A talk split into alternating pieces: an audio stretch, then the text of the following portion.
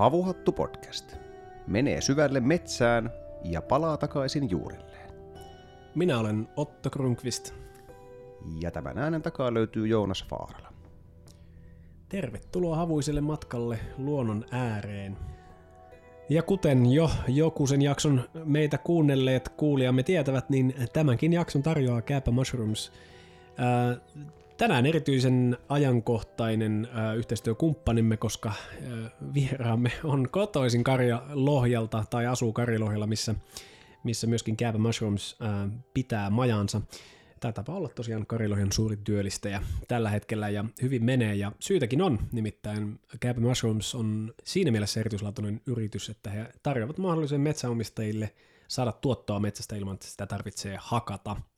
Eli koivikkoihin voidaan ympätä pakurikääpää ja muita tällaisia sieniä, joista, joiden lääkinnällisistä ominaisuuksista on tiedetty jo kenties vuosisatoja tai tuhansia, eli erinomaisia tuotteita myöskin sieltä loppupäästä tulee ja jota olen myöskin itse käyttänyt paljon.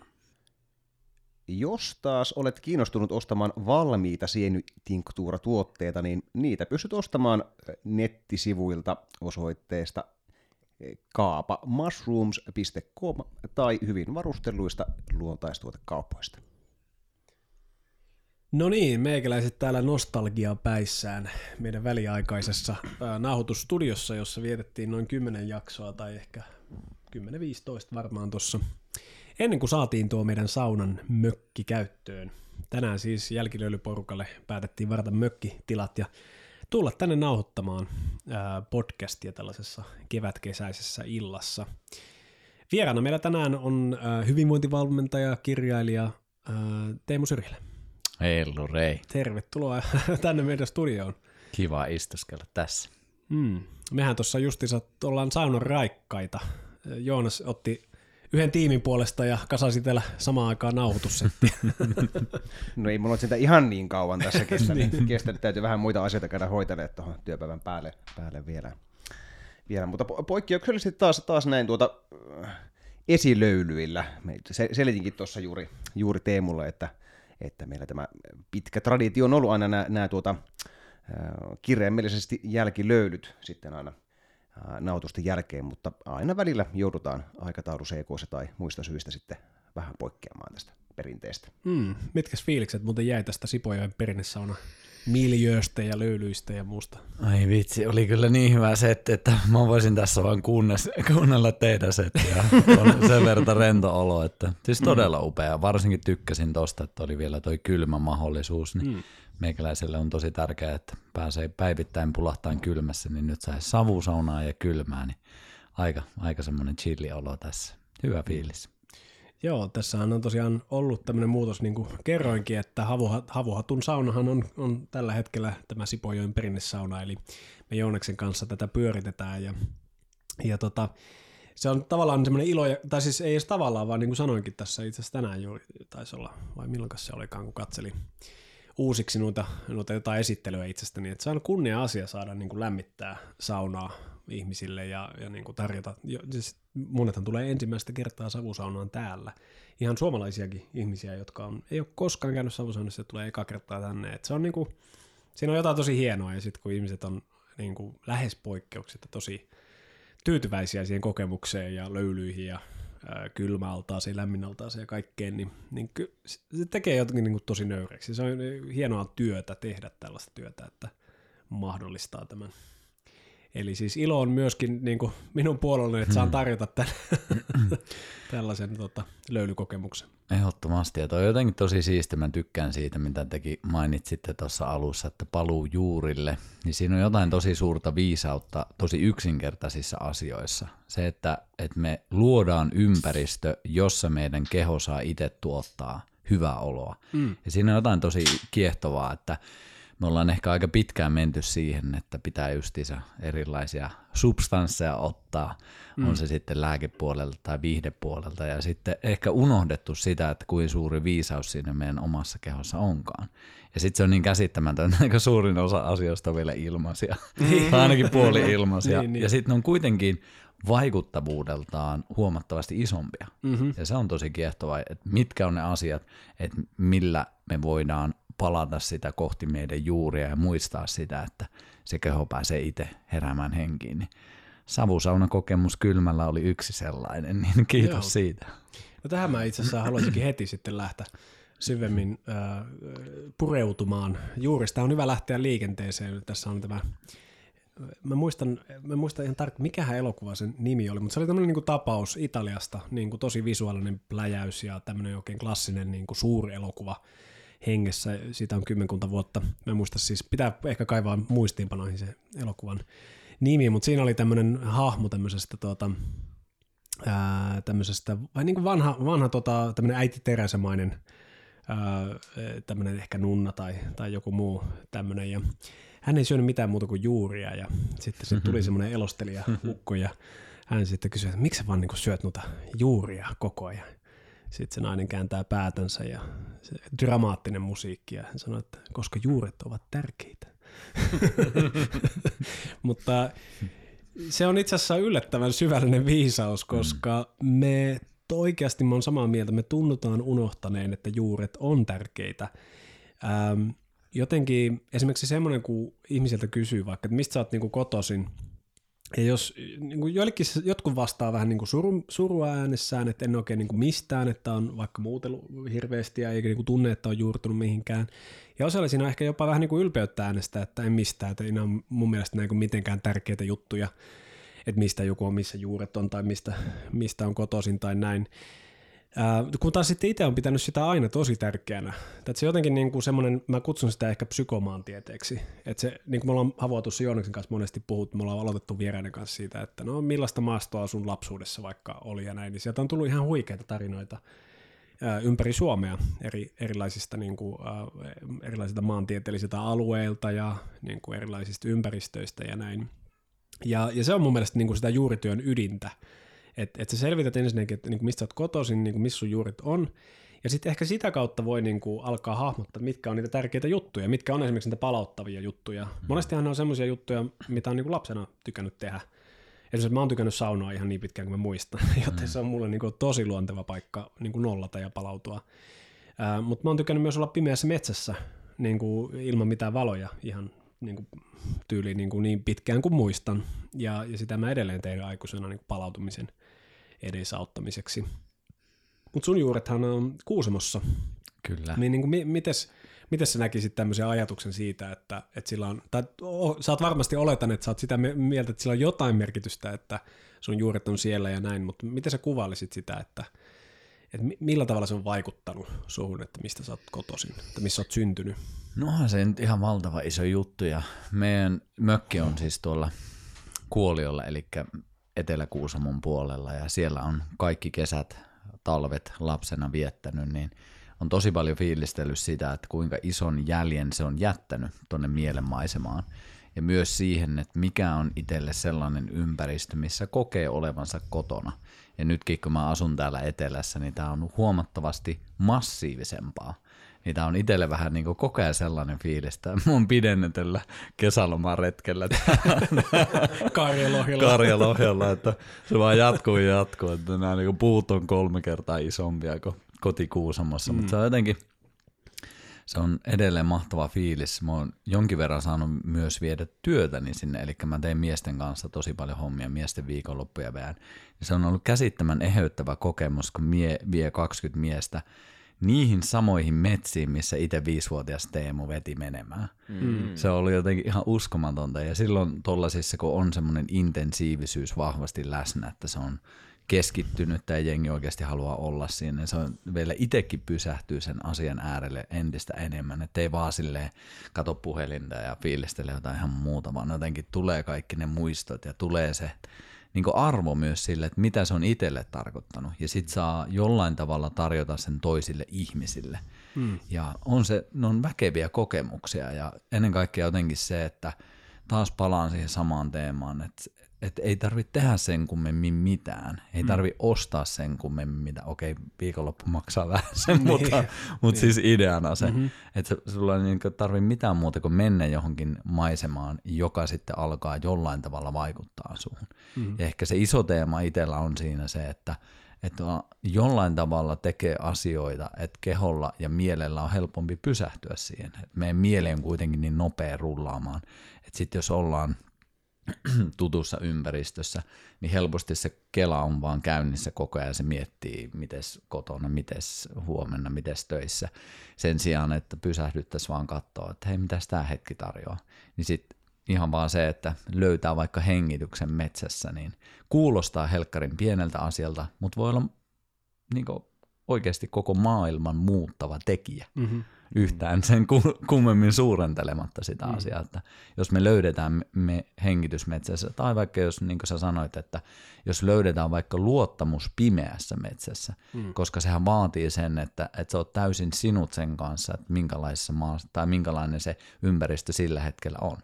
Niin tuossakin niin kaikissa noissa teemoissa on tosi paljon semmoisia pohjateemoja, siellä on luottamus, siellä on turvan kokemus, siellä on se fiilis, että ah, mä oon kotona. Mm. Niin mm, en mä oikein tiedä isompia teemoja sitten, että mitä tässä elämässä voi kokea. Että ei, puhelin on hieno homma, mutta ei se ihan näin, niin. näin isoja juttuja tarjoa sitten kuitenkaan. Että. Mm. Osaatko vielä analysoida tarkemmin sitä, että kun sä meet, nyt, jos nyt vietäisiin sut tuohon Sipoonkorven metsään, niin tiedät suurin piirtein minkälaista, minkälaista maastoa se täällä on, ja, ja sitten, sitten tuota, teleportattaisiin sut saman tien sinne Etelä-Kuusamon metsiin ja, ja tota, sitten kyseltäisiin, että miltä, miltä siellä tuntuu, niin, niin tota, mitä sä, mitä sä tota, kuvailisit, minkälaisia eroja sä luulet, että sä löytäisit siitä hmm. tunteesta? Jos, jos, jos nyt jätetään tavallaan sellaiset niin kuin tärkeät paikat pois, vaan puhutaan vain siitä niin kuin maisemasta, hmm. siitä, siitä niin kuin luontotyypistä, mikä, mikä siellä pohjoissa vallitsee. Hmm. Mä en tiedä, onko se ihan niin suuri Suomen kesken, mutta mulla on yksi semmoinen esimerkki, joka ehkä sivukautta menee tuohon sun kysymykseen. Mä olin 2000, mitähän se oli? Se oli varmaan 18, 2018 sanotaan nyt tämä. Niin mä olin kolme viikkoa ensin Taimaassa ja sen piti olla se lomareissu. Ja sitten sit mä tulin sieltä, mä muistan, että mä olin ihan tosi kuormittunut. Jatkuvaa stimulaatiota, vaikka siellä olin periaatteessa luonnossa, mä en ollut missään isoissa kaupungeissa, vaan niin koko ajan sen niin meren kanssa, kevyen viidakon kanssa siinä tekemisissä. Mutta koska se on itselle niin tuntematon ympäristö, niin mä oon koko ajan tosi valppaana. Mä mm. koko ajan havainnoin sitä, että minkälaisia vaaratekijöitä, minkälaisia uhkatekijöitä. Mä en pääse silleen samalla tavalla rentoutumaan. Ja sitten mä menin suoraan siltä kolmen viikon reissulta Kuusamon mökille. Mm. Ja sitten mä niinku siellä niinku ihan fyysisesti tunsin se, että tosi syvä, niin hartiat tippuu alas, melkein kyynel tulee silmään, kun sit vasta pääsee rentoutumaan. Mm. Et siinä oli jotenkin itselle semmoinen, että, aha, että se ei ole pelkästään tämä luonto, vaan myös se, että miten mä tulkitsen sen luonnon. Ja sitten kun vaikka jos miettii jotain Kuusamon luontoa ja mettää, varsinkin tiettyjä paikkoja siellä, niin se on hyvin vahvasti itselle niin muistutus siihen, että hei nyt voit rentoutua nyt ei tarvi mitään sen kummemmin, että, että sä tunnet tätä mestaa. Että kyllä siihen itselle jollain tavalla liittyy se, että vaikka sanoit, että ei välttämättä niin paikkakohtainen, mutta sitten taas kun tietyt paikat tuntee, niin siitä tulee semmoinen tietty fiilis, että luottaa, että okei mä voin mennä ja vaellella ja löytää silti kotiin. Mm. Niin se luo sitä perusturvaa aika vahvasti siinä. Kyllä mä alan sitä täällä etelässäkin löytämään, mutta mä oon huomannut sen eron, että – tämä etelän luonto on tosi pakkautunut. Ja mä tarkoitan sitä sillä, että, että jos mä menen vaikka Kuusamoon, niin mä voin kävellä viisi kilometriä tuohon suuntaan ja siellä ei tuu mitään vastaan, ei tuu ketään vastaan. Mm-hmm. Täällä jos mä kävelen, niin siinä on vähintään kymmenen rantatonttia ollut ja vaikka mitä. niin. Eli täällä on niin paljon enemmän ihmisiä mm. samalla alueella ja se luo vähän erilaista tunnetta siitä, että kuinka paljon – voin rentouttaa itseäni. Mulle. Ja se ei tietenkään kaikille tarkoita samaa, ja tämä on upea paikka, ja tykkään tästä etelästäkin, mutta se on erilainen, mm. jos saatte kiinni. Mm-hmm.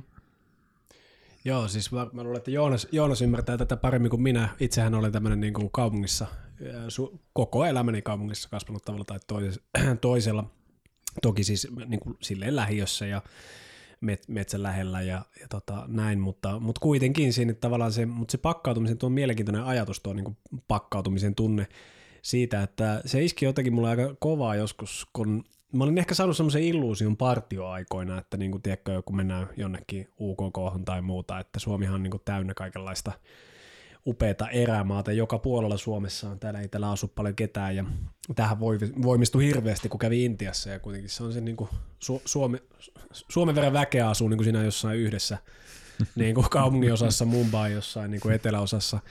Mä, mä edelleenkään unohda sitä, sori keskeytyn, pakko, pakko kertoa, kun tuli nyt mieleen tämä, unohda tunnetta, mikä tuli, kun mä olin ollut melkein vuoden Intiassa, ja sit, sitten tota, kun mä tulin lentokentältä ja ajoin lentokenttäbussissa ää, Kehä Kolmosta kohti, kohti tota Helsinkiä, tai, tai mikä se nyt Hämeenlinnan väylä onkaan, ja tota, mä muistan, mä nauroin, että missä ne kaikki ihmiset on täällä. Että täällä on niinku mitään, kyllä, ihan kyllä. tyhjä, ihan tyhjä tie. Just, kaikki mm. on niinku viiva suoraa ja niinku siistiä. Ja, ja niin, niin, niin nopeasti tavallaan sen niinku, siihen alkoi, siinä 90 kuukaudessa, mikä vietin, mä aloin jo pitämään sitä, sitä niinku kaaosta ja sitä kaik, paskasuutta ja kuumuutta mm. ja kusenhajua ja lä- lä- lähmäsyyttä ja so- so- so- soivia, soivaa kelloa ja musiikkia ja kaikkea sitä hulluutta niin kuin normaalina. Mm-hmm. Koska mä olin joka päivä se yhdeksän kuukauden mm-hmm. ja siihen niin kuin tottunut, hermosto oli siihen tottunut. Siitä oli pikkuhiljaa tullut se niin kuin nollapiste. Default mode. Niin, kyllä. Mm-hmm. Ja sitten kun pudotet, mm. pudotettiin tänne tänne, tota, missä, missä meitä on 5000 kertaa vähemmän, niin kyllähän se, kyllähän se niinku tuntui. Kyllä. Joo, joo, joo.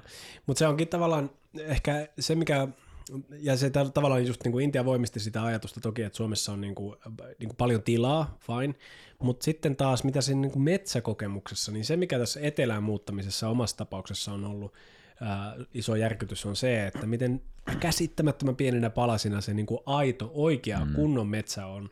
Hmm. Eli niin kuin, niin mä pitäisin Siponkorpea yhtenä tällaisena. Itse asiassa Siponkorpea on varmaan niitä niin kuin parhaiten säilyneitä palasia koko Etelä-Suomessa. Ja täälläkin kuitenkin, niin kuin, äh, oliko se, niin Leppäsen Markus taisi kertoa toisessa jaksossa hänen kanssaan, että siis täälläkin sata vuotta sitten tuotiin 5000 kiinalaista työmiestä hakkaamaan kaikki puut. Sipo, ei, ei, ei tämäkään ole kuin satavuotiasta. Ja silti se tuntuu niin kuin iki, siis kilpikarnan männyt ja kaikkea tällaista. Kun taas sitten tosiaan siellä niin kuin sit Lapimaisemissa, missä on itse viettänyt paljon kesämökillä ja muualla aikaa, ja, ja jopa Oulussa, niin siellä on semmoisia niin kuin just näin, että 50 kilometriä kävelet, ja se, niin kuin se kilpikaarna mänty ei ole, no siis ehkä sen takia, että kasvuolosuhteet on heikommat, mutta sen takia harvinaisempi, mutta muuten niin kuin vanha puusto ja niin kuin rehevä, ää, ikimetsältä vaikuttava metsä ei ole niin harvinaista. Ja sitten tässä se niin kuin isoin järkytys on ollut se, että nyt on 25 vuotta nähnyt tätä että siis harvemmaksi käy hmm. koko ajan. Että se on se älytön juttu, että nyt alkaa olla se, niin kuin se neljäs vuosisata on semmoinen, että näkee, että niin kuin oikeasti vaikutuksen monet niistä metsistä, mitä on ollut aikaisemmin, ei ne ole enää siellä ja niin kuin palastuu palastumistaan. Et se, mitä mä pohdin, on se, että ollaanko me itse asiassa menossa siihen kaikkialla muuallakin Suomessa, että et mitä se vaatii, että tuommoiset laajat erämaa-alueetkin hyödynnetään niin kuin metsätalouden käyttöön ja tehdään sitten talo enemmän niin kuin talousmetsiksi. Et se on semmoinen niin kuin päivittäinen, ei nyt ehkä päivittäinen, mutta useimman niin kuin vietän aikaa tämän kysymyksen niin kuin parissa. Ja just siitä psykomaantieteen näkökulmasta, että meillä on ollut tämä kokemus, mutta sitten entäs meidän lapset ja lapsen mm. lapset, että näkeekö ne esimerkiksi enää minkäänlaista eroa niin kuin silleen muuta kuin ehkä tuntureiden näkökulmasta niin kuin Lapin ja Etelän välillä, vai onko se niin sielläkin niin kuin palastellut sen, palasteltu täysin niin kuin nämä laajat tämmöiset niin kuin autiomaat ja, ja niin kuin erämaa-alueet. Miten sä näet, niin kuin, onko sun mielestä tämmöinen niin kuin, sanotaanko paluu juurille ja parempi kehitys tässä suhteessa niin kuin mahdollinen vai ootko yhtä synkeillä mm-hmm. linjoilla kuin meikäläinen mm-hmm. tässä, tässä suhteessa? Kyllähän sitä väkisinkin välillä synkistelee ja se on ihan totta, että kyllähän se koko ajan semmoinen palastuminen tapahtuu ja sitten niin jos miettii Kuusamoakin nytkin, kun tuossa hetki sitten oli, niin kyllä se karu realismi on vaan se, että, että enemmän ja enemmän siellä näkyy niitä isoja aukkoja ja se oikeasti vanha metsä alkaa olemaan harvinaisuus. Ja kai siitä jonkin verran on ihan numeroitakin, että se ikimetsä, puhutaan siis muutamista prosenteista enää koko maassa, niin se on aika silleen karu vähän. Mm. Ja sitten ehkä semmoinen ilmiö myös, mitä huomaat, kun sä meet pohjoiseen, niin kaikkialla on teitä. Mm. On ne metsäautotietkin, mikä sitten väkisinkin muuttaa sitä, että semmoista niinku oikeasti yhtenäistä kokemusta silleen, että sä oot oikeasti metsässä, niin sitä on tosi harvinaista kyllä saada. Mm-hmm. Mutta kyllä mä niin jotenkin fiilistelen sitä, että varsinkin täällä Suomessa, niin se kaikki tieto ja kaikki semmoinen niin oikeasti mahdollisuus palata juurille ei ole hirveän kaukana. Ja toki me eletään sellaisessa ajassa ja yhteiskuntakulttuurissa, että semmoinen vahva materialisminen talouskasvu on se suunta, mitä kohti periaatteessa koko ajan mennään, ja siihen ei aina mahu se vaikka monimuotoinen luonto. Mutta sitten taas jotenkin semmoiset pienet toivon pisarat alkaa nouseen monesta suunnasta. Et mä jotenkin tykkään fiilistellä esimerkiksi, että ihan niin hyvinvointiakin monesta kulmasta siinä mielessä, että se ei pelkästään ole aina vaikka sen ihmisen hyvinvointia. Et enemmän enemmän vaikka aletaan ymmärtää sitä, että jos vaikka maaperä voi hyvin, niin mm. niin siinä yleensä sitten kasvaa hyvää ruokaa. Ja sitten kun ihminen syö hyvää ruokaa, niin ihminen voi hyvin. Mm-hmm. Et se on semmoinen kehä ja kierto myös. Ja sitten jos me aletaan ymmärtää sitä isompaa kokonaisuutta, mitä me ehkä tällä hetkellä hahmoteta. Että jos me halutaan oikeasti voida hyvin, niin myös sen ympäristön on voitava hyvin. Että jos se viisaus alkaa sieltä nousee, niin mä uskon, että sitten tulee myös erilaisia toimintatapoja. Tuleeko sitä, en tiedä, mutta haluaisin itse jotenkin fiilistellä sitä, että, että niitä ihmisiä, jolla se kiinnostaa kasvattamisen oman ruoan kautta, ehkä oman yhteisöllisyyden kautta, sen oman luontosuhteen kautta. Mm. Sitten kun ihmisiä on tarpeeksi, joille kiinnostaa tietyt asiat, niin ehkä me myös sanotaan omat mielipiteemme, noustaan sitten tiettyjä monikansallisia yrityksiä vastaan ja taistelemme täällä soturin lailla. Studiossa on nostettu nyrkki pystyyn. joo, joo, nyt. Ensimmäisen kerran, kohdassa kymmenen minuuttia. Tästä sitten lähtee nyt poliittinen manifestimme. Ei, mutta siis kun mä en näe sitä silleen, että, että tässä nyt välttämättä pitäisi niinku hirveästi taistella toisia vastaan, vaan enemmänkin niinku olla sen oman totuuden puolella. Hmm. Et, et jos miettii vaikka niinku hyvinvointiakin, niin mikä on siis mulle ollut tosi tärkeä teema, niin ei se nouse loppupeleissä semmoisesta jatkuvasta pakottamisesta, mm. vaan jollain tavalla semmoisen lempeyden ja myös semmoisen säännöllisyyden kautta. Mm-hmm. Ja jos miettii niin ihan vaikka tota meidän luonnon hyvinvointiakin, niin kyllä mä näkisin, että silloin se alkaa voida hyvin, kun ihmiset voi hyvin. Ja sitten se alkaa voida myös hyvin, kun ihmiset ymmärtää, että se ei ole pelkästään vaikka talouden mittari, mm-hmm. vaan että sillä on oikeasti huomattavasti syvempi myös henkinen arvo, joka liittyy suoraan myös siihen ihmisten hyvinvointiin. Mm-hmm. Ja just se, että kun se, se eh, niin, kyllä mä on, olen myös optimistinen, että mitä tämä tuleva tuo. Eihän me oikeasti tiedetä sitä, mutta ehkä se antaa itselle myös toivoa ja merkitystä siihen, että ei pelkästään passivoidu, koska siihen niin kaikkeen epä tai semmoisen, tiedätkö, raastavaan todellisuuteen voi myös passivoitua ja sitten me ei tehdä mitään niiden niin. tärkeiden asioiden edestä, mitkä meille koskettaa täällä syvemmässä. Hmm. Ne prosessit voi tuntua, tuntua niin, niin kuin, suurilta ja kaukaisilta, että, että tuota, itse ainakin olen kokenut, kokenut tässä asiassa niin kuin suuria voimattomuuden tunteita ja, ja niin kuin, jopa niin kuin, pientä niin kuin katkeroitumista hmm. siinä, että, että, että niin kuin, että ne, ne, on niin suuria, su, su, suuria niin kuin virtauksia, joilla, joilla pieni ihminen hyvin vähän, vähän, vähän mahtaa, mutta, mutta eipä siinä auta ajatella kuin mitään, mitään muuta, että, että, tuota, että tekee sen oman osansa, mm. vaikuttaa niihin ihmisiin, kenen sä pystyt vaikuttamaan, ja, ja, ja, niin kuin, ja, ja jakaa niitä positiivisia elämyksiä, mitä itsellä on ollut, ollut niin kuin luonnon kautta, ja ehkä sitä kautta, kautta niin kuin, saa kannustettua toisia ihmisiä tutkailemaan sitä omaa, omaa niin kuin, äh, yhteyttään sinne luontoon, ja, mutta, mutta se, se, ei, se ei onnistu, jos sinne luontoon ei mene.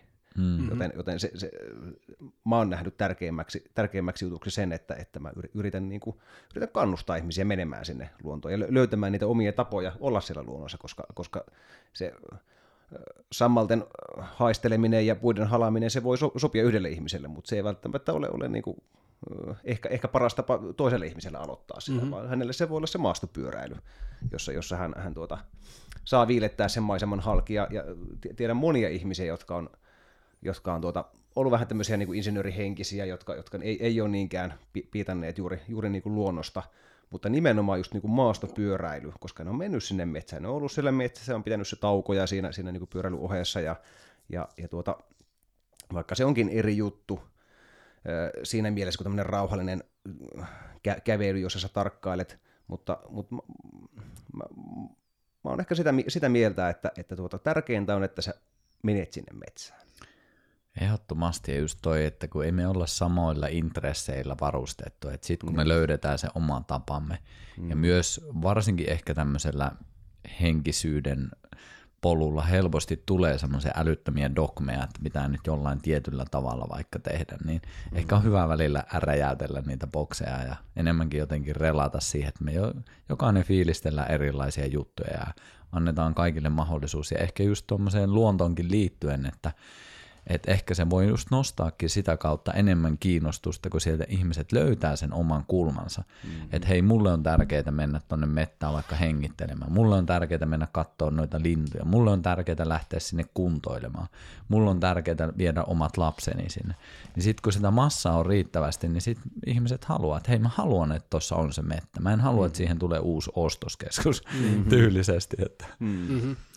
Joo, ja siis mä, niin, niin kuin, ja sitten mä lisäsin tuohon listaan, että joillekin mä tiedänkin ihmisiä, joille se on sitä niiden koivuraiskioiden tota, moottorisaosta ja, ja niin kuin niiden pilkkomista, että että se tavallaan, ehkä mä en itse asiassa lopulta ole niin, ihan niin pessimistinen kuin mitä, mitä tuossa väitin, äh, vaan ihan siitä syystä, että mä niin kuin itse, no sanotaanko, että mä oon tämmöinen vapausmaksimalisti tyyppi ylipäänsä silleen, että, että mä niin kuin esimerkiksi pitkin hampain niin kuin lähden – edes keskustelemaan jostain sellaisesta kuin, että avohakkaaminen kiellettäisiin vaikkapa omassa metsässä. En, en mä, niin kuin, mä en pysty allekirjoittamaan sellaista. Se on sen ihmisen metsä ja sillä on täys oikeus niin kuin, tehdä sen kanssa totta puheen niin kuin ihan mitä haluaa. Paitsi, että ei ole. Kyllähän sitä metsän hakkuuta, niin kuin säänne, yksityistenkin metsän hakkuuta säädellään monella eri säännöksillä.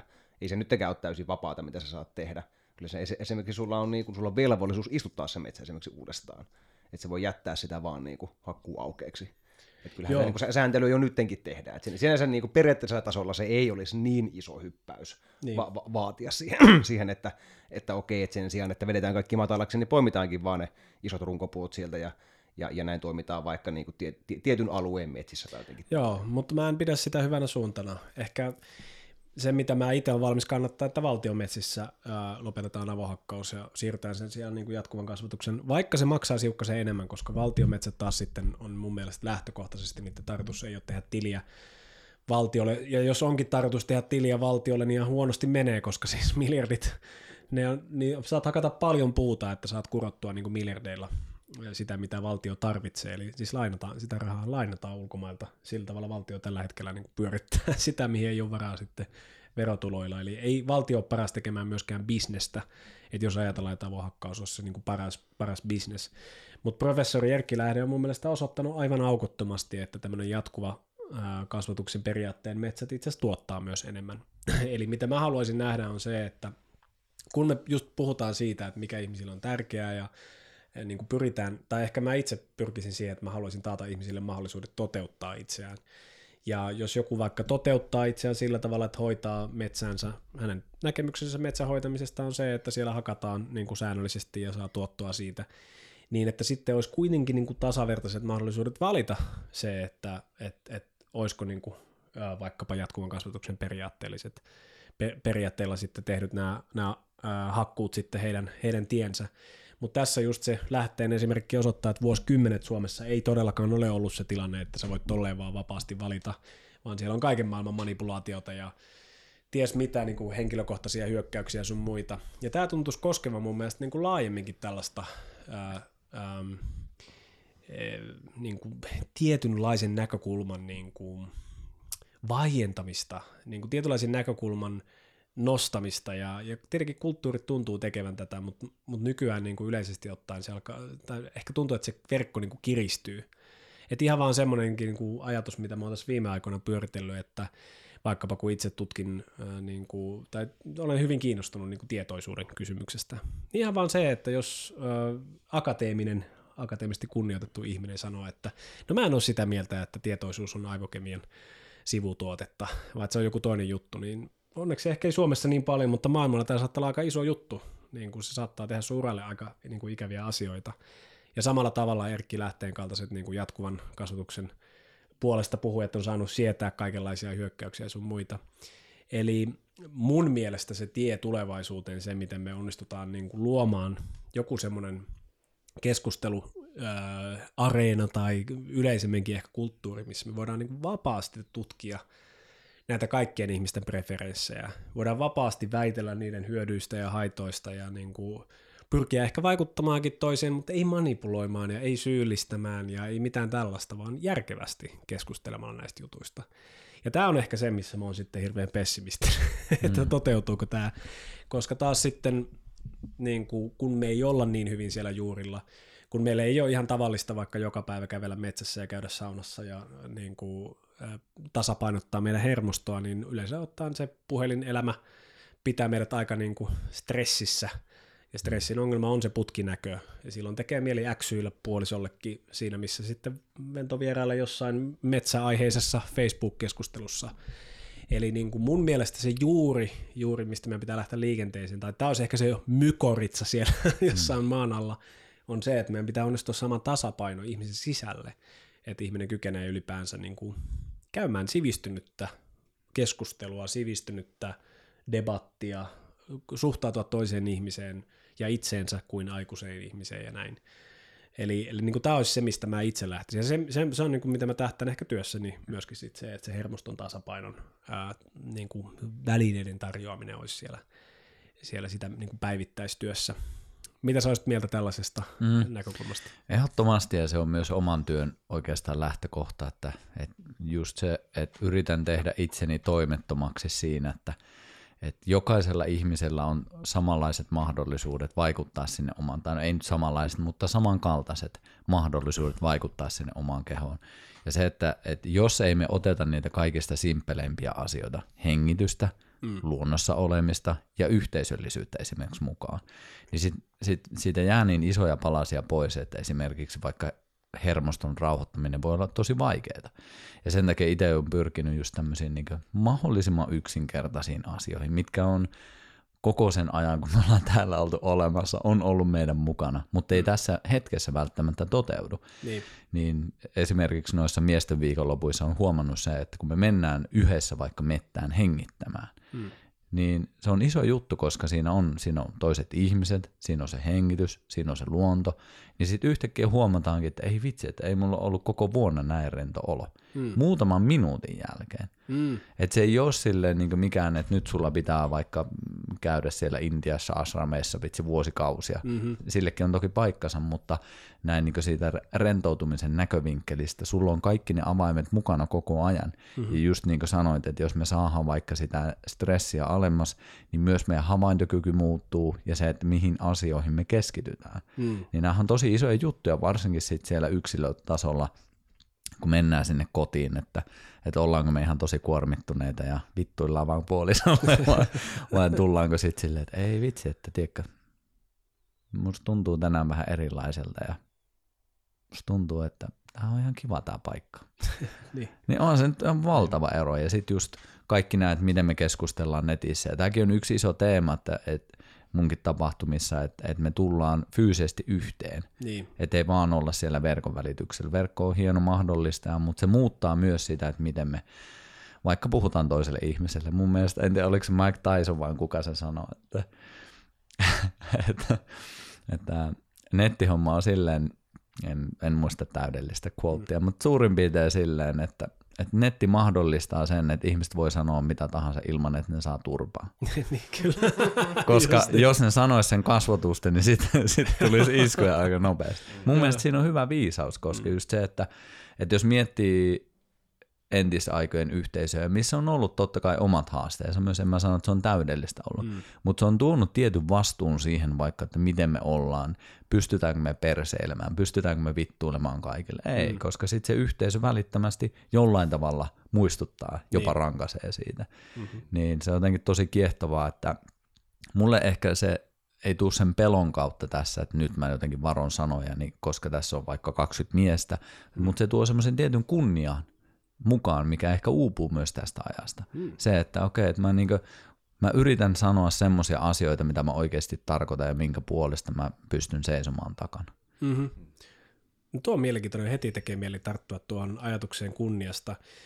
Ähm, mun analyysi tästä meidän, meidän ehkä yhteiskunnallisesta tilanteesta on niin kuin tämän, tämän niin, kuin, niin sanotusti ehkä, mikä, miksi sitä kutsuisi, valotauti, niin kuin tiedätkö, tämmöinen ää, äärimmäisen kiihdytetty, hermosto kiihdytetty niin kuin kulttuuri, musiikki, niin tämä on niin kuin selvästi jonkinlainen trendi valtakulttuurissa, että sillä esimerkiksi voi ylpeillä, että kuinka vähän sä nukut ja no kaikki varmasti tunnistaa nämä, nämä Mutta elementit. onko toi enää? Mä luulen, että toi on alkanut taittumaan jo. Musta, se, mä luulen, että se, se, on jo noloa nykyään niin kuin, tavallaan sa- sanoa, että on niin kuin, polttanut itsensä loppuun. Joo, ehkä se, sano- se, joo. se, se, ei ole enää, se ei ole enää mi- semmoinen asia, millä, millä voi niin röyhistää ehkä rintaansa kuitenkaan. Olisiko se semmoinen jenkki-juttu, ainakin YouTubeen kun menee, niin siellä on, että I sleep only five hours. Joo, joo, mutta siis Mutta ei kyllä se Suomessa se ei toimi. niin. Mutta kyllä, kyllä siis täällä, si, si, joo, mä ymmärrän, mä on jo ehdottomasti Mutta kyllä hy- hyvinvointijuttu mun mielestä musta on niinku no, no, nousemassa, on, on noussut sel- selkeästi niinku muutamassa vuodessa niinku mm-hmm. entistä isommaksi asiaksi. Mm-hmm. Ja, ja, ja va- varsinkin tuollaisissa niinku akateemisissa koulutumissa piireissä niin. siihen kiinnitetään paljon, paljon enemmän huomiota niin. kuin, kuin niinku muutama vuosi sitten. Se on totta, Tai ja niin siis kuin joo, on, on ollut, ja siis kyllähän kymmenen, kymmenen vuotta kun nyt seurannut tätä esimerkiksi niin kuin ihan vaan vaikka, että millaisia artikkeleita Hesari kirjoittaa joka syksy, niillä on tämä niin sanottu jooga-artikkeli, joka on siis, tai liikunta-artikkeli, joku semmoinen, niin kuin, että mitä sun nyt pitää tehdä. Niin kymmenen vuotta sitten siellä oli semmoinen, että näin pääset endorfiinipöllyyn, ja sitten niin kuin, että kurita itseäsi näillä menetelmillä, niin se, sieltä sitten tulee. Ja nykyään se on sitten enemmän sitä, että tämä uusi tapa rentoutua on nyt rantautunut Suomeen, mitä nyt ikinä. Eli kyllä, kyllä siellä se muutos on. Mutta mut tavallaan se, ähm, se kaikuhan on, tulee kaukaa. Et se tavallaan, mitä, mitä ehkä me opittiin Ukko Kärkkäisen kanssa, ja itse olen oppinut vaikkapa jo omalta joogaopettajaltakin Intiassa, on se, että tämä meidän sotakulttuuri on tosi vahvasti vielä se, että se niinku tuntematon stressi, semmoinen stressi, joka niinku jotenkin siellä tiedostamattomissa kerroksissa vaikuttaa, mutta me ei ymmärretä, miksi se vaikuttaa, ja me itse asiassa edes ymmärretä, että se on tämä juttu, että meidän isovanhemmat, tai tällä hetkellä alkaa olla kohta niin kuin isovanhempien vanhemmat, on ollut niin kuin rintamalla. Ja, ja niihin tutkimuksessa sanotaan, että eka sukupolvi on helpoin, koska ne tietää, missä ne oli. Tai siis rankkaahan se on, mutta ne tietää sen sen syyn. Ja heidän lapsensa tietää, että vanhemmat oli sitten siellä ja ryyppäsivät ja kohtelivat huonosti. Mutta heidän lapsilla ei enää olekaan oikeastaan hajua, että mistä se paha olo johtuu. Ja, ja tässä niin kuin se, se, mitä sanoit tuosta niin kunniasta, on semmoinen, että mä mietin aika paljon sitä, että mitähän se on niin kuin tehnyt ylipäänsä niin kuin maskuliini, mal, maskuliinisuudelle, maskuliin, maskuliinisuudelle hmm. tässä viimeiset, ää, mitä mä sanoisin, niin kuin ainakin 50 vuotta, että on niin kuin menty vähän niin kuin ääripäästä toiseen. Niin kuin sotaveteraanit oli vaikkapa tosi alkoholisoituneita, heidän lapsensa meni ehkä ihan toiseen täysin ääripäähän, että heidän huumeensa oli yhteiskunnallinen kulttuuri ja poliittiset marssit, mitä ikinä, ja heidän lapsensa taas sitten reagoi siihen ja näin. Ja mä oon miettinyt tätä paljon niin kuin nimenomaan miesten näkökulmasta, koska miehethän siellä rintamalla oli, niin kuin, heille se oli niin kuin se väkivaltainen kokemus oli lähimpänä. Mitä sä oot mieltä, että niin kuin, ää, tämä yhteisö, mistä mainitsit, miten sota on vaikuttanut siihen, miten sota on vaikuttanut siihen, että miten esimerkiksi nykyään tätä kunnia-ajatusta ja niin kuin miesten yhteisöä nähdään, vai onko sillä ollut sun mielestä niin kuin mitään vaikutusta tähän? No ehdottomasti ja Ukko Kärkkäisen kanssakin paljon kaikenlaista touhunneena, niin, niin hyvin paljon allekirjoitan, mitä, mitä hänkin on täällä varmasti käynyt juttelemassa. Niin se oli pitkä ja se, se oli, siis, oli todella upea. Ja silleen, kyllähän se on ihan päivä selvä, että jos se ei ole silleen mikään mysteeri, että me synnytään tänne ja meillä on hyvin moneen valmius, mutta meistä ei tule kaikkea. Ja just se, että syy siihen, että miksi minä ja sinä puhutaan tässä Suomea, on meidän kasvatus. Me ollaan eletty ja asuttu semmoisessa ympäristössä, missä me koko ajan kuullaan tiettyä kieltä, me omaksutaan se ja sitten me ihan automaattisesti, ei meillä tarvitse tässä miettiä, että mitä kieltä me puhutaan, se tulee tässä näin helposti. Se on sille aika selkeästi nähtävissä oleva. Mutta sitten taas esimerkiksi sellaiset, että miten mä vaikka reagoin, kun mulla tulee paha fiilis. miten mä puhun mun kumppanille, mm. miten mä oon mun lasteni kanssa, niin ne ei ole aina niin selkeästi nähtävissä, koska ne ei tule koko ajan näkyville. Mm. Mutta ne me ollaan myös omaksuttu sieltä meidän omasta lapsuudesta ja siitä ympäristöstä. Eli me koko ajan on siellä lapsena imetty niitä, että mitä mä näen ympäristöstä, miten mun isä toimii, miten mm. mun äiti toimii, miten mun siskokset toimii tässä. Ja sitten ne on meihin koodattu tähän. Ja sitten kun tässä tulee just sitä soppaa, että kun meidän vanhemmat on tehnyt sitä ihan samaa, Mm. Heidän vanhemmat on tehnyt sitä ihan samaa. Mm-hmm. Ja sitten tässä on niin monia myös silleen, niin otetaan vaikka tämä teknologia, joka on tullut tähän, jota ei ollut sillä tavalla, vaikka ei siis meidänkään nuoruudessa. Mm-hmm. Niin nyt tässä on niin monta soppaa, että niin se, että me oltaisiin täysin kartalla siitä, että mistä meidän vaikka omat reaktiot tulee, niin se on mm. helkkarin iso suo koska tässä on just meidänkin lähihistoriassa on nämä sodat, joilla on ihan selkeästi tietty trauma, jota sitten mekin kannetaan meidän käyttäytymisissä mukana. Mm-hmm. Ja sitten tullaan siihen, että mitä mä tykkään myös katsoa, että ei pelkästään katsota sitä lähihistoriaa, koska totta kai se vaikuttaa, mutta just tässä paluu juurille ajattelussa me myös katsotaan sitä vielä pitempää historiaa, mm-hmm. että me ollaan tietty laji, Meillä on tietty lajiomaiset käyttäytymistä. Meillä on tietty lajinomainen vaikka tarve saada puhasta vettä, mm-hmm. saada unta. Mm-hmm. Nämä on niin ihan päiväselviä asioita, mutta ne helposti unohtuu. Ja sitten kun me ollaan myös sosiaalinen laji. Niin, me, niin. Et ne olisi ihan tosi niin kuin mun mielestä oleellista muistaa, että hei, katsotaan, joo, katsotaan tätä lyhyttä historiaa, mutta katsotaan tätä pitkää historiaa. Mm. Ja samaan aikaan katsotaan myös sitä aikaa, missä me nyt eletään. Ja nyt tässä on monia semmoisesti niin ihan selkeästi havaittavissa olevia ilmiöitä, että missä me ei kunnioita niitä meidän juuria. Mm. Ja sitten kun me otetaan tähän vielä, että me haetaan tosi monia meidän perustarpeita, vaikka halausta, kosketusta, näkyväksi, kuulluksi tulemista netin välityksellä. Mm-hmm. Ja se on, se on samalla koukuttavaa, koska me haetaan, haetaan, haetaan, mutta se on samalla tosi tyhjää, koska me ei saada sitä, mitä me todellisuudessa kaivataan. Mm. Ja tämä on se soppa nyt. Ja se, että olettaa, että ihmiset olisi täysin kartalla niin jokaisesta näistä tekijöistä, että mistä se oma käyttäytyminen tulee, mistä ne omat tunnereaktiot tulee, mm. mistä ne omat haasteet tulee, niin huh heijakkaa. Niin, se on niin, niin helkkarin iso soppa. Mutta siinä mä jotenkin fiilistelen sitä, että otetaan sieltä ne päivänselvät asiat, mm. mihin me pystytään vaikuttamaan. Niin. Ja sitten kun se systeemi on, niin kuin tuossa äsken puhuttiin, että jos me saadaan sitä hermostoa rauhoittumaan, niin sitten meillä on myös kapasiteettia enemmän tarkastella niitä omia käyttäytymismalleja, tarkastella niitä ehkä omia traumejakin, mitä siellä on traumakäyttäytymistä, ja sitten myös muuttaa niitä, mm. koska muutos vaatii aina energiaa. Ja sitten jos me ollaan täysin loppuun palaneita, niin sitten me mennään siihen automaatioon. Ja sitten taas kun meillä on vähäkään ylimääräistä energiaa, niin me pystytään sille jotain rakentamaan. Mm. Ja niin kuin tiedät, niin aivoihinkin pystytään luomaan uusia aivoyhteyksiä, mutta se ei tule ilmaiseksi. Meillä mm. oikeasti pitää toistaa sitä käyttäytymistä pitemmän aikaa, mikä taas vaatii energiaa. Niin, kyllä, kyllä, kyllä.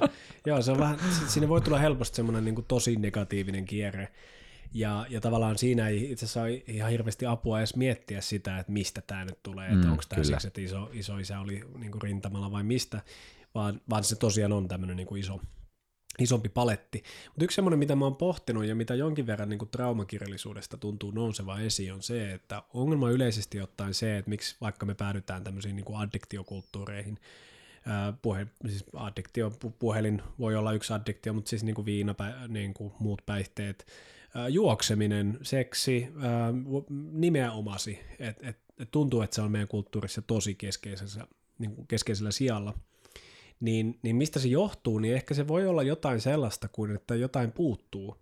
Että nimenomaan, jos mietitään vaikka sitä, että kun mä katson, oot varmaan itsekin nähnyt tämän The Work-elokuvan, jossa on tämmöinen, puhuttiinkin tästä Joonaksen kanssa tuossa rikos- ja rangaistusjaksossa, mutta mut just, että on kymmenen vankia ja, tai monta kymmentä vankia ja sitten monta kymmentä ää, siviiliä ja sitten tehdään tämmöinen ohjelma. Ja, ja kun se yhteinen tekijä on niille vangeille se, että se isä ei ollut läsnä, se ei vaan niin kuin ollut joku ollenkaan elämässä, tai sitten se oli niin puutteellisesti tai väkivaltaisesti, että se on niin kuin sama asia melkein itse asiassa niin kuin, ää, mä en tiedä kumpi on pahempi se, että isä mm. ei ole ollenkaan vai se, että se on niin kuin väkivaltainen. Ja, ja tässä kun, kun sä elät koko elämän niin kuin tietyllä tapaa puutteessa, että just puuttuu se ää, niin kuin miehelle vaikka, nyt puhutaan nyt miehen näkökulmasta, vaikkapa, niin, niin se isän roolimalli. Mutta se puuttuu ne niin kuin tietynlaiset käytännöt, joita tehdään joka viikko, niin kuin turvalliset rutiinit. Mutta sen lisäksi niin kuin puuttuu niin kuin paljon tämmöisellä niin kuin hengellisemmällä tasolla asioita. Eli tavallaan sun puuttuu niin kuin yhteys sun juuriin, puuttuu yhteys sun, ehkä jos sun isä ei ole sun elämässä, niin et sä tunne sit isoisääkään kovin hyvin välttämättä, tai se, hänen isänsä, et tiedä suvusta mitään, koska kukaan ei ole koskaan kertonut sulle mitään. Ja, ja se on nimenomaan se täyttämisen tarve, mikä sitten on se addiktiopuoli. Eli se, että jos olo on yleisesti ottaen tyhjä, niin, niin tekee mielen niin kuin täyttää se jollain. Että se on se merkityksen haku ja semmoinen niin kuin tuo Sederbergiakin puhuu monesti tästä niin kuin jumalhakuisuus. Eli me haetaan semmoista tiettyä jotain suurempaa meidän elämään. Ja koska meillä ei tarjota välttämättä hirveän monipuolista palettia, niin kuin näitä erilaisia vaihtoehtoja, niin se, se saattaa olla se, mikä on vain käsillä. Eli puhelin on käsillä. Se on helppo saada kenen tahansa Suomessa käsinsä. Ää, tai sitten jossain niin kuin amerikkalaisissa ketoissa, josta suurin osa niistä vangeista tulee, niin se on joku crack jota saa niin kuin tosta vaan. Tai nykyään vielä hirveämmin niin kuin tämmöisiä kauheita lääkkeitä, jossa yliannostus on tosi niin kuin fentanyyli esimerkiksi tai joku tämmöinen. Ja, ja sä vaan otat sen, minkä sä saat täyttääksesi sen niin kuin tyhjän kohdan sisällä. Kyllä.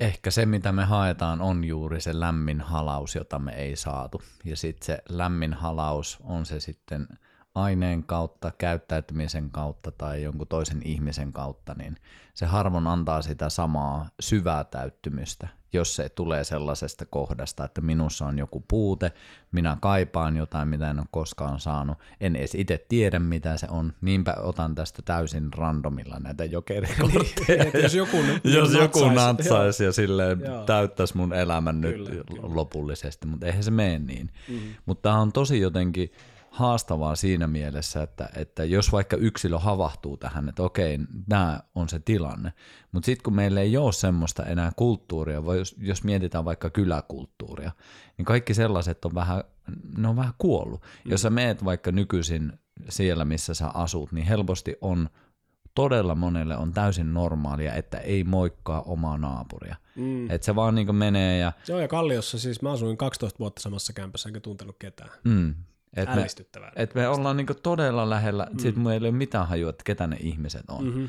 Niin ei se ihme, jos me haetaan niitä jokerikortteja sit sieltä, koska se on niin tärkeä asia, että me, kuu, me koetaan se tunne, että minä kuulun tähän paikkaan. Minulla on joku merkitys. Mm. Joku katsoo mua silmiin. Niin. Joku oikeasti sanoo mulle vielä silmät kiiluen, että hei vitsi, mahtava nähdä sua. Mm-hmm. Ja sitten jos emme ole ikinä saatu näitä kokemuksia, niin, niin ei se ihme, jos siellä on vähän puutteita moneen suuntaan. Joo, Joo niinpä. Ja, ja se niin kuin tämmöinen perustarpeiden tyydyttäminen tuntuu itse asiassa olevan aika vaikeaa nykyään. Ja perustarpeilla siis mieti, mietitään, että missä kaikissa meillä on niin kuin yleisesti ottaen on ongelmia, tai missä ongelmat on lisääntynyt. No me tiedetään, että vatsaongelmat on lisääntynyt, niin kuin, tai vaikka ulostamiseen liittyvät ongelmat, syömiseen liittyvät ongelmat, nukkumiseen, hengittämiseen liittyvät ongelmat. Siis nyt puhutaan sellaista asioista, jotka pitää meidät elossa.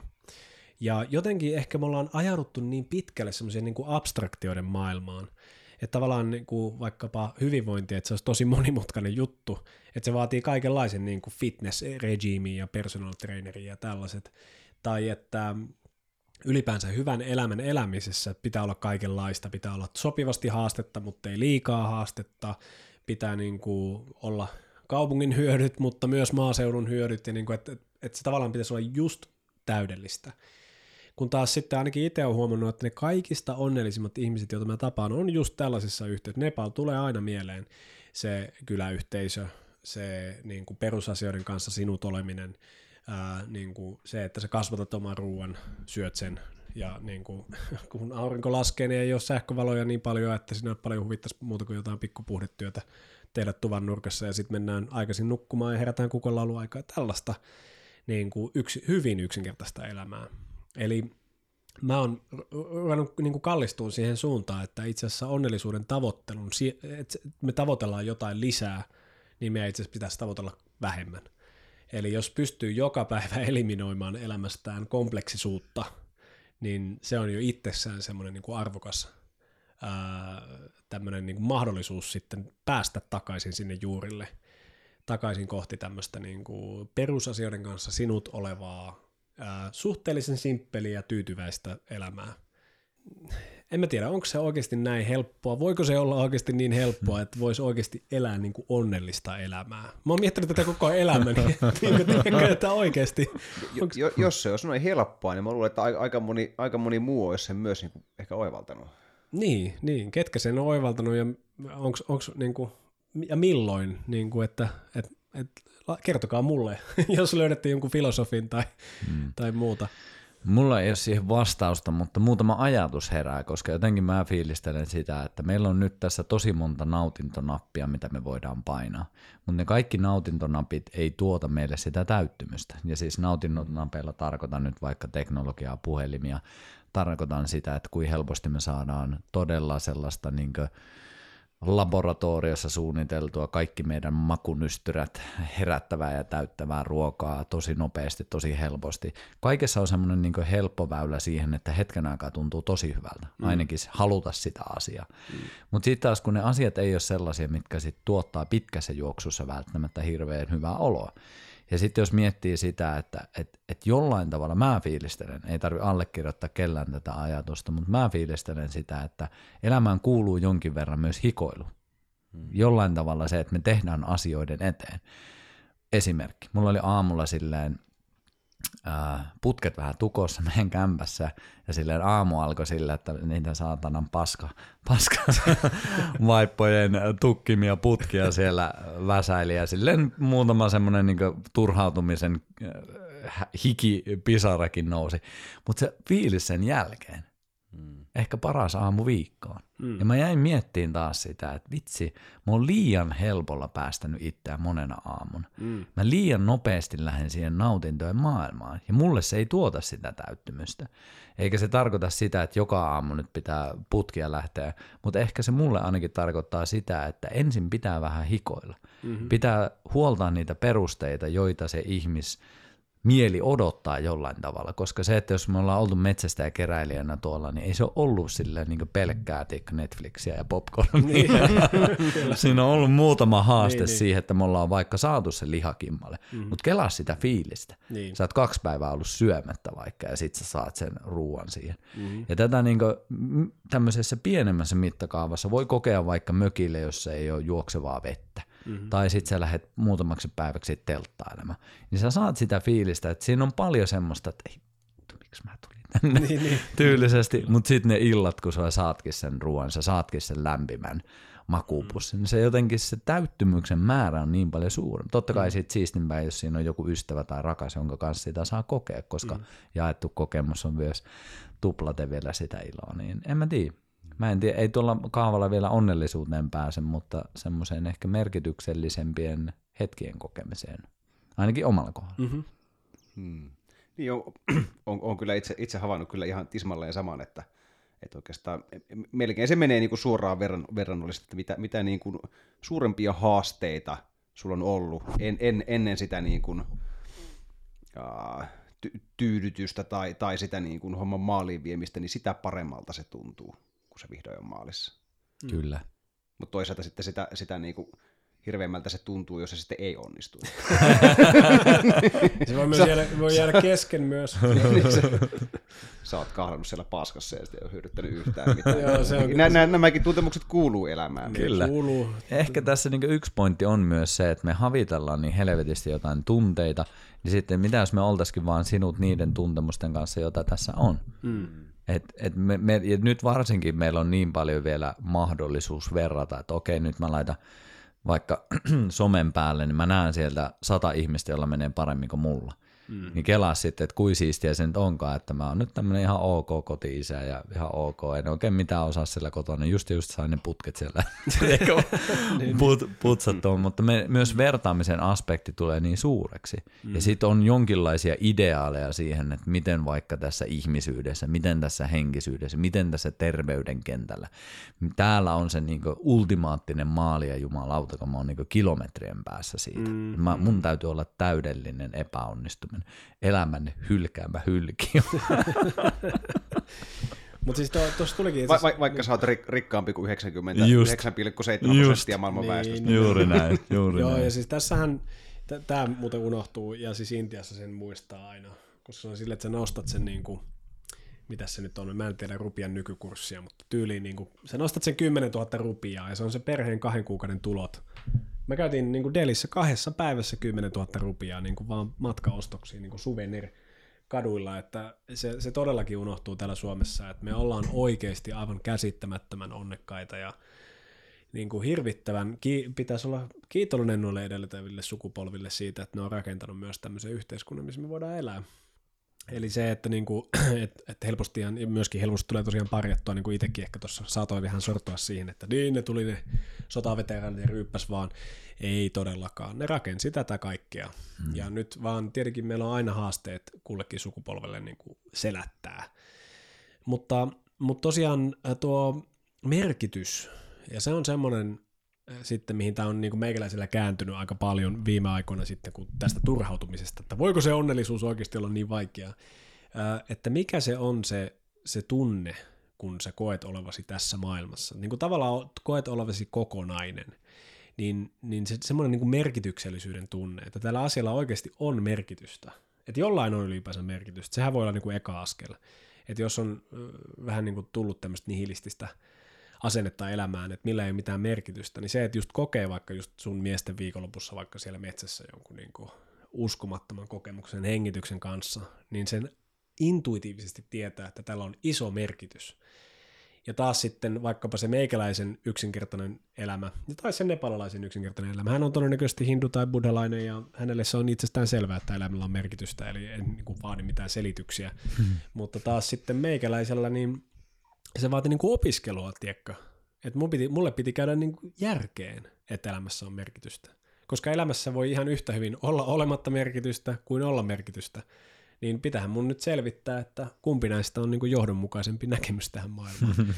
ja näin mä filosofin otteella siihen lähdin, ja itse asiassa huomasin, että, että jos me filosofisesti tarkastellaan meidän perustava, niin kuin perustavanlaatuista maailmankuvaa, meidän niin kuin tärkeimpiä periaatteita, niin johdonmukaisempi maailmankuva on semmoinen, missä asioilla on lähtökohtaisesti jotain merkitystä. Eli tämmöinen nihilismi on harmillisen mun mielestä niin kuin laajalle levinnyt, ja harmillisen tyylikäs tapa nähdä maailma tietyllä. Ehkä ymmärrätte, mitä mä tarkoitan silleen, että se on. Ää, ottaen huomioon, että miten heikolla perustoilla se on. Ja niinpä siis sekä se kokemuksellinen juttu, mitä on, kun täällä, no mullakin sitä kakkavaipan vaihtoa tuossa aamulla on, on viitattu varmaan edellisessä kolmessa jaksossa nyt, kun se on niin ajankohtaista meikällä, niin, niin se merkityksellisyyden tunne tulee siitä, että mä tiedän, että joka ikinen mun toimi tuossa arjessa vaikka lasten kanssa on sitä sen lapsen tulevaisuuden rakentamista. Hmm. Ja niin se jossain, muistan, tämä oli, olisiko se ollut niin naisten huoneella, me puhuttiin tuosta miesten huoneesta Facebookissa, niin, niin oli levisi tämmöinen meemi, että sun, sun paska arkes on sun lapses lapsuus. Ja vaikka se on tämmöinen niin meemi juttu ja niin kuin oikein niin kuin vulgaaristi ilmo, ilmoitettu, niin siinä on mun mielestä tämän merkityksen kannalta niin kuin aivan jalokivi. Mm. Koska sitähän se on todella, että mikä voisi olla merkityksellisempää kuin taata jollekin tämmöiselle pienelle olennolle niin kuin parhaat mahdolliset lähtökohdat tulevaisuuteen. Ja kun mietitään niitä meidän juuria, niin siis heti niiden perustarpeiden jälkeen, kun on jälkikasvua, niin tulee ne tarpeet, ehkä jopa joskus niin kuin ennen omia, useinkin omia, ennen omia tarpeita, on se, että lapsilla olisi kaikki hyvin – ja niinpä siis vaikka, kun miettii sitä töissä hirveä kiire ja niin kuin on kauhean säätö ja näin poispäin, niin sitten niin kuin hetkeksi aina palaisi siihen, että hetki, miksi, miksi mä niin kuin teenkään tätä? Ja jos on perhettä, niin useimmat ihmiset sanoo, että koska haluan taata lapsilleni ruoka pöytään ja näin poispäin. Ja ihmiset ei ehkä välttämättä sitä silleen osaa sanallistaa, mutta mä sanoisin, että se on nimenomaan tämä merkityksellisyyden ajatuskulttuuri, merkityksellisyyden geenit jopa, jotka aktivoituu siitä. Ja sen takia se tuntuu niin hyvältä lopulta Siis niin kuin, ei välttämättä siinä hetkessä, mutta sitten kun jälkeenpäin katsoo sitä taaksepäin, että olipa hyvä. Olipa hyvä, kun avasin ne putket hmm. ja sitten taas 30 vuoden jänteellä, olipa hyvä, kun tuli kasvatettua mukulat, hmm. että hmm. nyt yksi niistä on niin kuin menestynyt putkimies ja toinen, toinen tota, parempi kuin isänsä. Tähtitieteilijä, niin parempi putkimies kuin isänsä ja toinen tähtitieteilijä ja kolmas tota, mitä lie. Hmm. Siitä voi ottaa vähän semmoisen, mä kokeilen jotain ajatusta tästä luoda, mutta jos palataan silleen niin muutamia satoja vuosia, niin aika isosti uskonto on ollut määrittämässä sitä, että mikä on tärkeää, mikä on merkityksellistä. Mm-hmm. Sulla on joku sua kovempi auktoriteetti sanonut, että hei, nämä asiat on kaikista tärkeimpiä. Nämä kun hoidat, sit sä oot hyvä ihminen. Mm-hmm. Ja sitten kun me ollaan tässä ajassa, missä monille se uskonto ei ole enää niin iso juttu, se ei olekaan se täydellinen auktoriteetti, vaan me haetaan jollain tavalla ehkä itse sitä.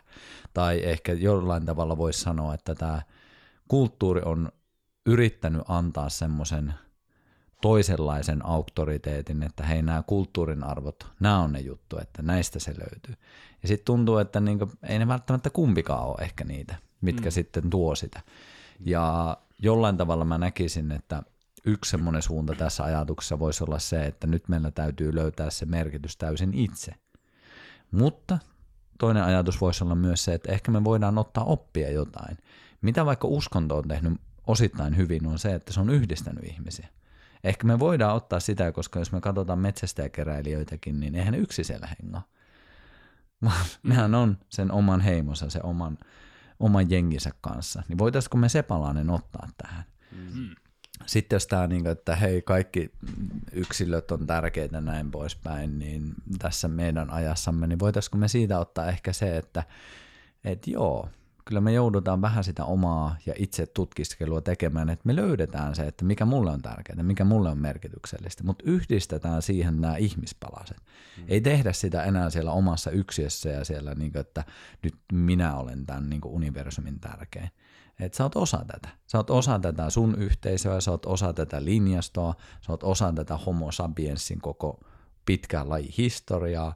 Että et jollain tavalla niin semmoinen yhdistelmä kaikkea sitä, mitä on ollut, mutta jollain tavalla silti, että se on täysin uusi muoto. Mm. Että se ei ole niin ehdollinen, mm. tai se ei ole niin ehdoton korjaan. Niin. Että se on täysin semmoinen, että tässä on nämä säännöt, näin se on, ja että jos sä jotenkin poikkeat tästä, niin ei, sit sä et ole hyvä ihminen. Mm-hmm. Tämä ei ole ihan vielä loppuasti pureskeltu, mutta mä uskon jotenkin, että tosta aihiosta se löytyy, että mistä me aletaan löytää sitä merkitystä. Ei yksin, vaan toisten kanssa. Mm. Ja sitten jollain tavalla sitä omaa yksilöllisyyttä kunnioittaa, jotta ne omat arvot ja merkitys löytyy sieltä. Ja sitten jollain tavalla, että me saadaan tehtyä niitä toisten ihmisten kanssa. Mm-hmm. Mm. Niin voisiko tavallaan yksi syy sille, minkä takia monet meistä tuntuu olevan niin hukassa nykyään, ja, ja tuntuu, että vähän y- yhteiskuntanakin meillä ei oikein ole sellaista niin kuin selkeitä suuntaa, mihin me ollaan menossa. On, niin, niin syynä voisi vois olla mun mielestä ehkä niin kuin noiden kahden asian niin kuin muuttuminen, koska me on tavallaan samaan aikaan menetetty sekä se niin kuin arvopohja, mikä tulee sieltä uskonnosta, yhteisestä öö, valtion uskonnosta, mitä se nyt sanotaankaan, ja samaan aikaan myös, myös niin kuin se, se yhteisöllisyys on myös pienentynyt. Että nämä molemmat asiat on tapahtunut samaan aikaan. Ja, ja tavallaan musta tuntuu, että me, me on vähän niin kuin eletty vähän sellaista niin kuin kapina, te, teinikapina aikaa, kun nyt pyristetty tuosta niin kirkosta eroon. Eikä oikein kukaan oikein tiedä, että mitä meille sitten niin kuin mitä meillä pitäisi tehdä. Mikä täyttää sen tavallaan tyhjäksi jäävän niin. tilan? Niin. Joo. Koska siinä on tavallaan kaksi tyhjää tilaa, on sekä se mm. yhteisöllisyyden tyhjä tila ja sitten se uskonnon, uskonnon tavallaan tyhjä arvo, ar- arvopohja.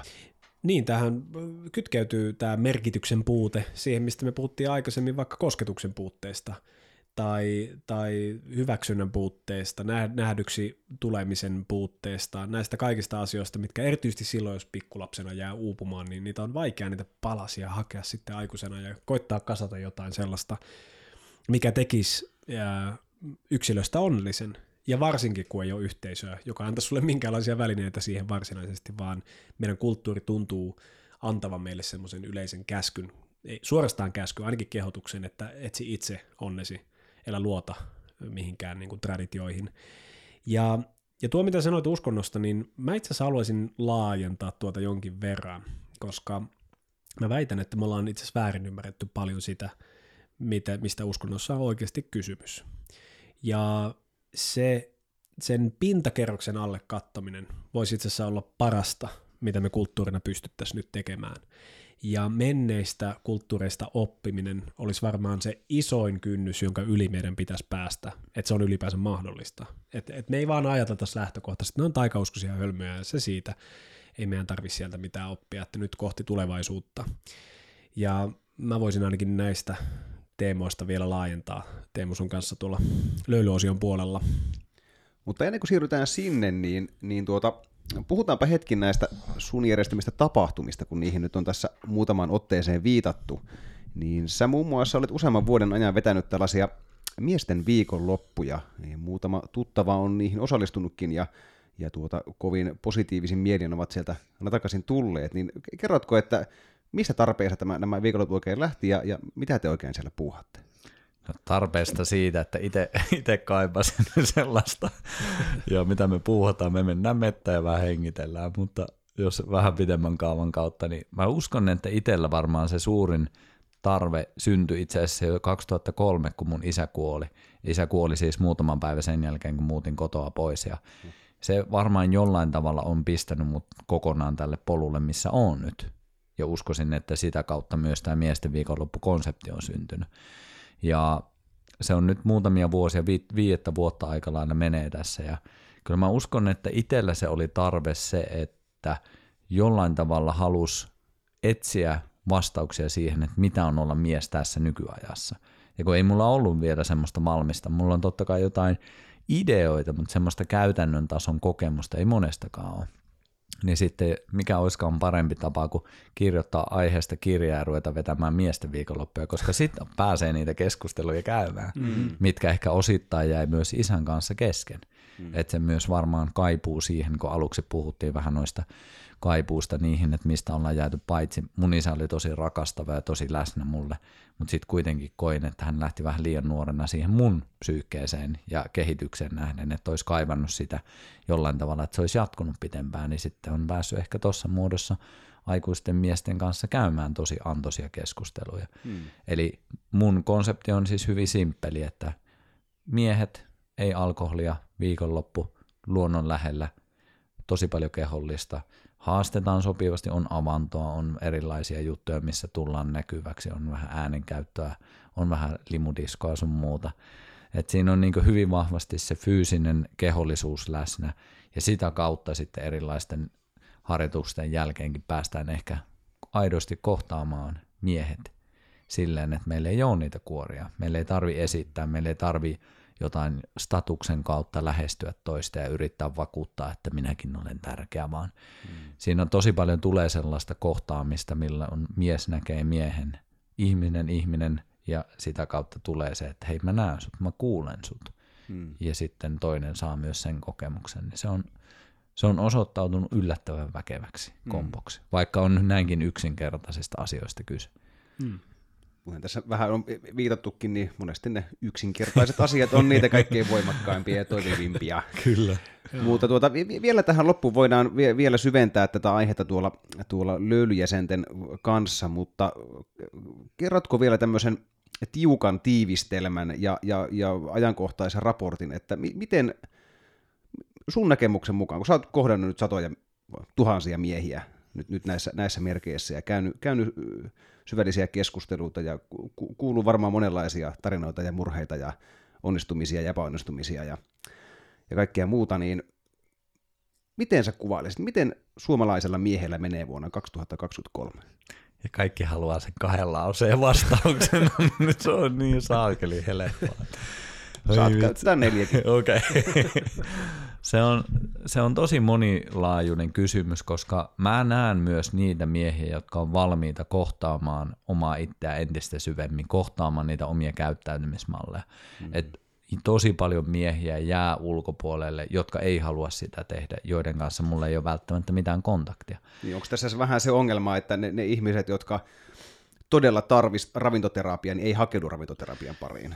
No osittain, osittain joo, mutta sitten ehkä mä jotain semmoisia yleisiä teemoja voin kuitenkin siellä sanoa, ja yksi on ehdottomasti se, että me eletään isossa murroksessa, hmm. ja moni hakee vähän sitä omaa paikkansa, koska moni, vaikka tämmöinen perinteinen sukupuolirooli ei enää samalla tavalla päde, Hmm. Ja sitten siinä käy vähän sama, mitä puhuttiin äsken tuossa uskonnon kanssa, että et, et ne ei ole pelkästään huonoja ollut siellä on jotain myös, mitä olisi ehkä hyvä katsoa sille, että jos me jotain viedään pois, niin sitten sinne jää se tyhjiö. Ja sitten me mietitään, että millä me se tyhjiö täytetään. Eli moni hakee siinä murrosvaiheessa ehkä just sitä omaa paikkaansa, että mitä on olla nyt 2000-luvulla mies. Mm. Ja sitten moni, monenlaisia tarinoita, mutta kyllä mä näkisin sen, että, että mulle on tosi inspiroivaa se, että tosi moni mies on valmis pysähtymään, kohtaamaan niitä omia haasteita, niitä omia peikkoja ja omia traumojakin, tulemaan näkyväksi, avautumaan, herkistymäänkin ja löytään sitä omaa voimaa sieltä myös. Mm. Et voimaa, joka kumpuaa semmoisesta kohdasta, että se ei ole vaan pätemistä, vaan se on sille aidosti jalat maassa olevaa voimaa, joka nousee sieltä palleista asti. Et, et, se on, on tosi laaja kysymys, mutta ehkä näin niin yksinkertaistettuna niin tuosta lähtisin liikenteeseen. Et inspiroivaa aikaa, paljon haasteita, iso murroskohta, mutta myös sitten se, että nyt on isosti mahdollisuuksia myös, että, et, koska työkalupakkihan tässä on loputon.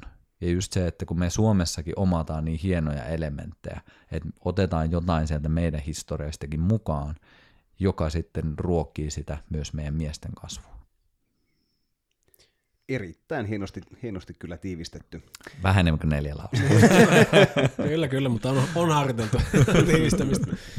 Mm. Tätä teemaa ehkä voitaisiin voitais tosiaan vähän laajentaa vielä tuolla Löyliäsen puolella ja voitaisiin ehkä vähän, vähän myös tämän asian ympäriltä miettiä, että mitä se nyt on se toksinen maskuliinisuus, mistä niin paljon puhutaan? Onko sitä edes mm. olemassa? No joo, se on kyllä mielenkiintoinen kysymys. Mistä sinä Otto haluaisit jutella vielä? No joo, kyllä mä tuosta uskonnosta tosiaan haluan, haluan hiukkasen laajentaa ja, ja, tota, ja, ja ehkä tuossa ihan loppupuolella sitten äh, mä haluaisin esittää äh, sulle kysymyksen, että ootko sä hengellinen ihminen? Mutta katsotaan, päästäänkö keskustelussa siihen ja sitten me ehkä päästäisiin puhumaan laajemmin siitä myös, mikä on, mitä on hengellisyys yleisesti ottaen. Kun sulla Teemu jotain, jotain tuota, äh, tiettyä teemaa, minkä, minkä sä haluaisit vielä nostaa jäsenten kanssa jutun, jutun ääreksi? No, on täällä ihan katsotaan mitä tulee ja mennään sen mukaisesti. Kuulostaa kiehtovilta teemoilta, niin täällä ollaan. Näin tehdään. Jatketaan siis tästä löylyjäsenten kanssa ja kiitos tälle pysäkille jääville ja oikein mukavaa loppukevään ja alkukesään jatkoa. Ja vielä pienenä lisäyksenä, jos siis haluat kuulla tämän jälkimmäisen osion, niin siirry tuonne havuhattu.fi kautta liity, niin sieltä sitten pientä summaa vastaan saat tämän osion kuultavaksesi.